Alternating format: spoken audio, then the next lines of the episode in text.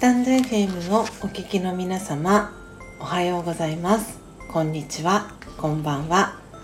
コーヒー瞑想コンシェルジュスジャータ千尋です。今日は火曜日ですので朝空空しど音声での収録配信をしていきます。全8回シリーズでお届けしてきましたラージャヨガ瞑想で得られる8つの力。今日は8回目。最終回となります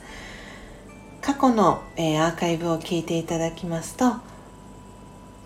今までご紹介してきた8つの力の7つ目までの力の、えー、説明とそして具体的な使い方、えー、私の体験談だったりも、えー、お聞きいただけますのでもしよろしければ、え過去のアーカイブもお聞きいただけたらと思います。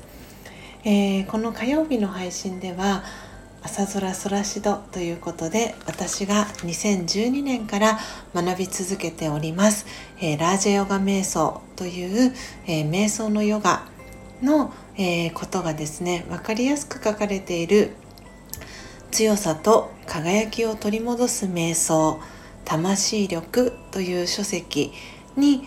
基づきながらですね、え、ラージェヨガの知識だったりを朗読させていただき、えー、そしてそのラージェヨガの体験談を、えー、シェアさせていただくというのが毎週火曜日の配信になっております。ということで今日は最終回の8回目ということで今朝は魂力をお持ちの方はページ32ページを、えー、開いてください。お持ちでない方はお耳で、えー、聞いていただきながら今日のラーゼヨガの知識の引き出し、えー、また一つ増やしていただけたらなと思っております。えー、お聞きいただき、えラージャヨガに興味をお持ちいただいた方はもしよろしければ、え購入も、えしていただくことが可能です。えー、書籍代が、えー、1800円。そして送料が180円、えー、1980円でお送りすることが可能です、えー、購入希望の方はですねこのスタンド FM のレター、えー、コメント欄。そして、えー、各 SNS の、えー、ダイレクトメールあとは私の公式 LINE、えどの方法でも構いませんのでコンタクト、えー、メッセージ、えー、お待ちしております。ということで早速、えー、今日のラジャヨガ瞑想で得られる8つの力最後の力は協力する力という力になりますでは、えー、今日も説明文そして具体的な使い方、えー、そして今回はですね、えー、先週ありがたいことにレターをいただきました、えー、なのでそのいただいたレターに、え、まつわるですね回答をしていきたいなと思っております。そして今朝はですね火曜日、えー、先日私ツイッターにツイートをしていたんですけれども、えー、クライアントさんからですねとっても素敵な、えー、あれはお香をと言いますかね、えー、棒の、まあ、お線香に近いかなと思うんですがお線香を、えー、いただきました。数種類いただいたんですけれども今朝は火曜日ということで前回は木曜日に、えー、この同じ香りのするお線香を焚いたのですが今日は火曜日ということで、えー、華やかな太陽と書いて火曜という、えー、お線香を焚きながらですねいい香りのもとこの朝空空しど音声収録をしていきたいと思います。では始めていきます。強さと輝きを取り戻す瞑想。魂力。ラージャヨガ瞑想で得られる8つの力。8協力する力。自己中心的な限られた枠を超えて無理することなく自分にできることを提供します。自分は魂だと自覚しているからです。協力する力があれば物事が簡単になり不可能なことも可能になります。ここまでが協力する力の説明文です。では実際的な具体的な使い方朗読していきます。職場や学校地域などのグループで何か仕事を成し遂げようとするとき本来なら果たせるはずの成果が得られないことがあります。自己中心的な感情や襟好み条件付きの駆け引き出し惜しみなどの損得感情が邪魔をしてみんなが広い心で協力できずまとまりがなくなるからです。こんな時協力する力を使ってみましょう。まず自分を魂だと意識しすべての人を魂の兄弟として見ます。心が広がり狭い猟犬を超えて今自分には何ができるだろうと考えます。すると無理をせず軽やかに協力できます。このような態度でみんなが自分のできることを行えばまとまりが生まれ簡単に予想以上の成果が上がります。オーム。シャンティいかがでしたでしょうか？今朝はラージャヨガ瞑想で得られる8つの力最終回8番目協力する力のページを朗読していきました。皆様、えー、聞いていただきながら心に留まるキーワードありましたでしょうか、えー、もしね、えー、必要であればノートとかに、え書き留めていただくのがいいのかなと思います、え今日のこの協力する力の、えイラストというのはですね、え私が実際に見たものですごく印象的で覚えているのが、え確か8つのえー、手が、えー、人差し指を立てている、え、手のイラストが8つ8本って言ったらいいかな、えーと、手手が1つの手って言ったら8つの手がねこう人差し指を立てている8つの手があってでその上に大きな山が乗っていてそれを8つの手でそして人差し指で簡単に軽々と持ち上げてるっていうそういうイラストが、えー、印象的に残っています、えー、協力する力このラージェヨガの瞑想を学んでいくこと、えー、で得られる8つの力の最後は協力する力という、え力でした。うん、これは私の体験の中でもいろいろ感じることがあるんですけれども、えー、せっかくなのでこのレターを、えー、いただいた方の、えー、レターのご質問とともに最後体験談をお話ししていこうと思うんですが、えー、レターくださった方、えー、まずはありがとうございました、えー、とっても嬉しかったです、えその方からどんな、えご質問をいただいたかと言いますと、えラージャヨガを学んでいて辛かったことはありますか？という、えご質問。えー、レターでした。はいということでその、えー、ご質問にお答えしながらですねこの協力する力との、えー、つながりもあるかなと思うのでお話ししていきたいんですけれどもラジオヨガを学んでいてつらかったことないと言ったら嘘になります。えー、私自身は2000 2012年の5月の29日から、えー、ラジオガを学び始めて今に至るんですけれどもなので今11年が経過して12年目に入りました。でこの12年間の間に特に私がラジオが学んでて辛いなって思った時期は、えー、2回あって一番最初に辛いなって思ったのは本当に学び始めて最初の頃でした。最初の頃って言ってももう1年ぐらい、えー、立ち始めていた頃かなと、えー、記憶しているんですが、えー、その時はどうして辛かったかと言いますとやっぱりお食事の部分で、え、今までお肉とかお魚とかうんとそういったもの、えー、ベジタリアンのお食事ではない、えー、ノンベジでお食事をしていたのでその食生活っていうのをまインドの、えー、マドバンという、えー、このラージヨガの本部がある場所があるんですけれどもインドのマウントアブーというねアブー山という、えー、山があってでそこに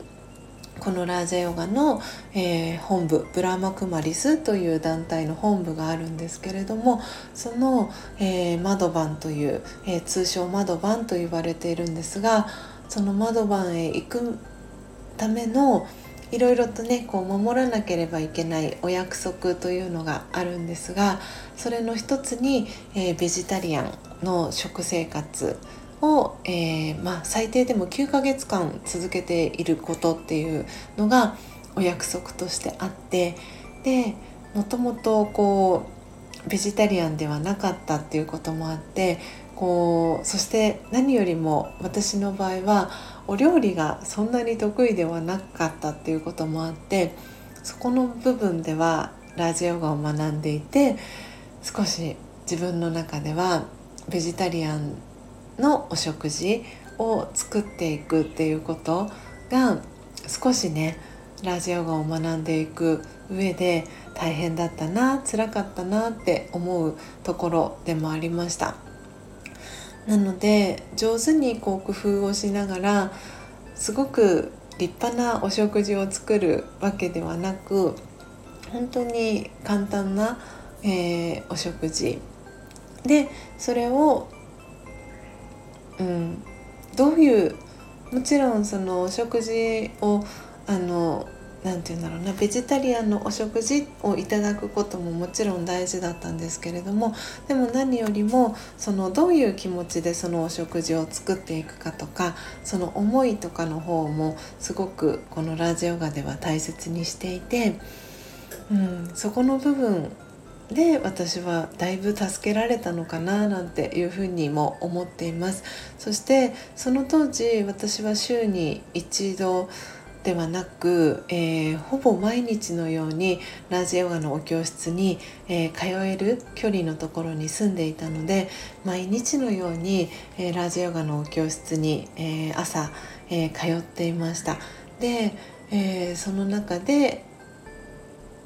今毎週水曜日にライブ配信をしています、えー、ジョイジョイの、えー、ゆうこさん、えつこさんお二人のね作ったお食事だったり、えー、を定期的にいただく機会があったので本当にそこで私は維持をされてきたなっていうのはすごく感じています。あベジタリアンでも本当にベジタリアンではないような本当に今までと変わらないようなお食事をたくさんいただく機会に恵まれたのでそういうのを見ながら体験しながらあこういうふうにお食事作っていったらいいんだなっていうのが、えー、お手本として見せていただいていたので本当にそういう意味では、うん、この私が心が折れそうになるのを本当に折れないように維持していただいたなジョイジョイのお二人にはっていうことですごくお二人には、えー、感謝をしています。えー、それがまず私が1度目のラージャヨガ学んでいて辛かった時のタイミングでした。で2回目にラージャヨガ学んでて辛いなって思った時期は、えー、高之さんと出会って間もない頃でした。えー、それはえー、どんな出来事があったかというと、まあ、詳細のところについては省くんですけれども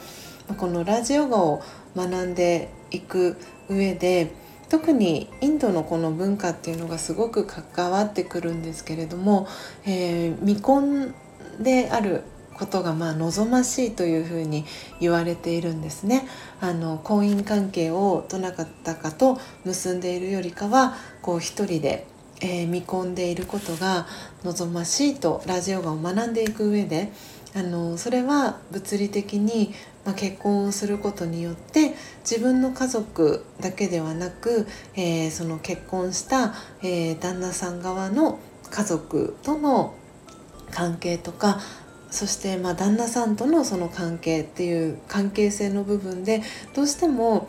その日本とインドの文化の違いももちろんあるんですけれどもそこの部分でなかなかこの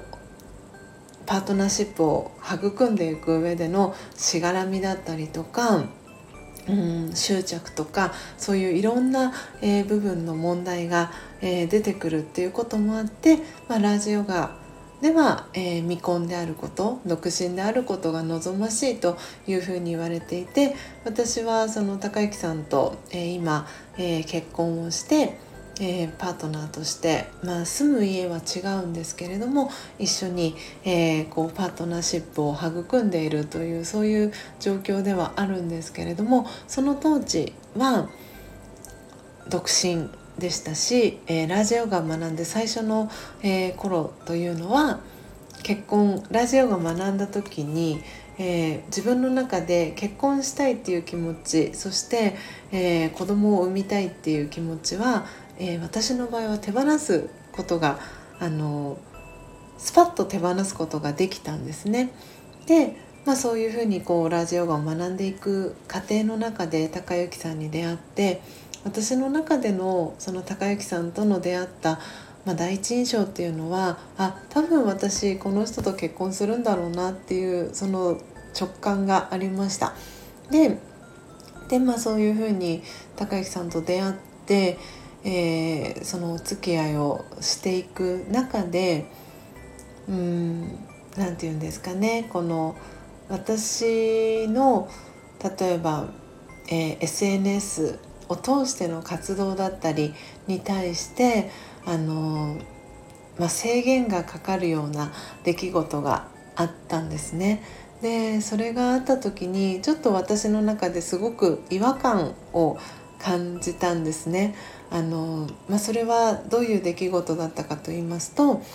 えー、その当時今全然更新は頻度は減りましたけれども、えー、Facebook のえー、プロフィール写真もともと自分自身の一人の、えー、写真をプロフィールの写真にしていたんですけれども、えー、高之さんとお付き合いをして、まあ、1ヶ月ぐらい経った頃だったかなと思います。え写真を、え2人で、え一緒に撮った写真に、え変えたんですね。でその写真を変えて2人の、え写真に変えてでまあ、プロフィールの写真を変えた経緯だったりっていうのを Facebook に投稿したんですけれどもそしたらですねある、えー、方からですねラジオがを学んでるある方から、えー、千尋さんの一人の一人で写っているプロフィール写真に戻してくださいっていうあのご意見をいただいたんですよね。で、まあ、それ以外にも私が、まあ、ラジオガを学びながら活動してることに対していろいろとこうあのご意見が出たっていう時期があったんですよね。でその時にうんなんかすごくこうモヤモヤするものがあってうんラジオガを学んで今までその独身っていうあの、まあ、しがらみがない状態で学んできてで、まあ、高之さんという素敵なパートナーが見つかって一緒に高之さんもね一緒にラジオが学んでいくっていうことで、うん、いい関係で進んでいけるんじゃないのかなって思っていたんですけれどもそういうふうにこう何て言うんだろうな自分の表現表現の自由じゃないですけれどもそれをこうなんか奪われてしまうようなそういう出来事があった時にちょっと自分の中でラジオが学んでいくの辛いなって思った出来事が実はありました。でもすごくその時にあの高之さんが助けてくれたのもありましたし私自身がその時にラジオが学んでて辛いなって思ったんですけれどもうんなんかそれはラジオガの学んでいる知識が辛いとかうんと学びが辛いとかっていうことではなくてその一緒に学んでいるファミリーとの関係性だったりとか関わり方の中ですごく辛いなっていうなんか感覚があったんですね。ででもすぐ、まあ、私のそばで高之さんはなんかそれは何何かが違うんじゃないかなみたいなことはいつも言ってくれていて。ですごくその、まあ、話し合う機会ができたというかそのラージャヨガのこうファミリーの中での関わり方っていうのも私がラージャヨガの学びの道から外れないようにそのタイミングで別の、えー、方との関わり方関わる時間っていうのが増えていったっていうこともあって幸いにも私はラジャヨガの道から外れずにそしてすごくいい形でラジャヨガの学びを今も続けることができています。で今に至るんですけれどもなんでその時からま4年が経ったんですけれども本当にいろんなこの紆余曲折がある中やっぱり今この時点で思うことは本当にいろんなことがありましたけれどもラジヨガの学びを続けていて本当に良かったなって思っていますしどんなことが周りで起きてもそれは人間関係もそうですし、えー、例えば自然災害だったりとか社会問題だったりとかいろんなことが起きたとしても本当にその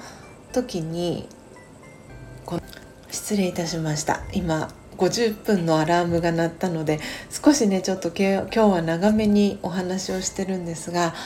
うん、本当に揺れない自分でいられるとかラジャヨガのこの言葉で言うならババの手を離さないでよかったなって思っています。本当にそれが私にとって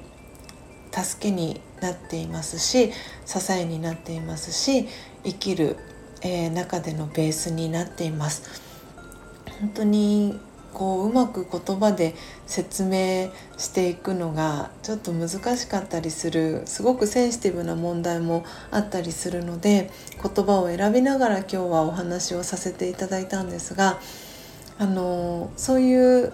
細かい部分のところだったりっていうのは私は、えー、メンバーシップの中でお話だったりあとはスジャンナのどんな時もオムシャンティチャンネルの中でお話をさせていただいたりとか、えー、しています。あとはラージャヨガの、えー、座談会だったり、え、チットチャットカフェという、え2週間に1回、え開催している、えオンラインでのえー、皆様との、えー、時間の中でそういうお話だったり私の心の、えー、思いだったり感情だったり気持ちだったりっていうのを、え、シェアさせてもらっています。なので、え、今回、え、ラージャヨガ瞑想で得られる8つの効果、え、お届けしてきましたけれども来週はですね来週からは、えどんな形でお届けしようかなと思思っているんですが、えこの魂力の中に、えコラムがところどころあったりします。なのでそのコラムだったりも、えー、皆さんに、えー、紹介させていただきながら、えー、また私のねこの体験談だったりの続きをシェアさせていただけたらなと思っております、えー、今朝はですね、えー、23分もうすぐ24分ですけれども少しえー、長めでの、えー、収録配信となりました、えー、レターくださった方、え答えになりましたでしょうか。また私がね今日このお話をさせていただいたことで新たなえー、疑問だったり質問だったり、えー、出てきた方もいるかなと思います。ぜひあのコメント欄であの皆さんに、えー、コメント見られてしまうのがちょっと抵抗あるなっていう方は、えプライベートの、えアカウントだったり、えレターだったり、えどうぞあの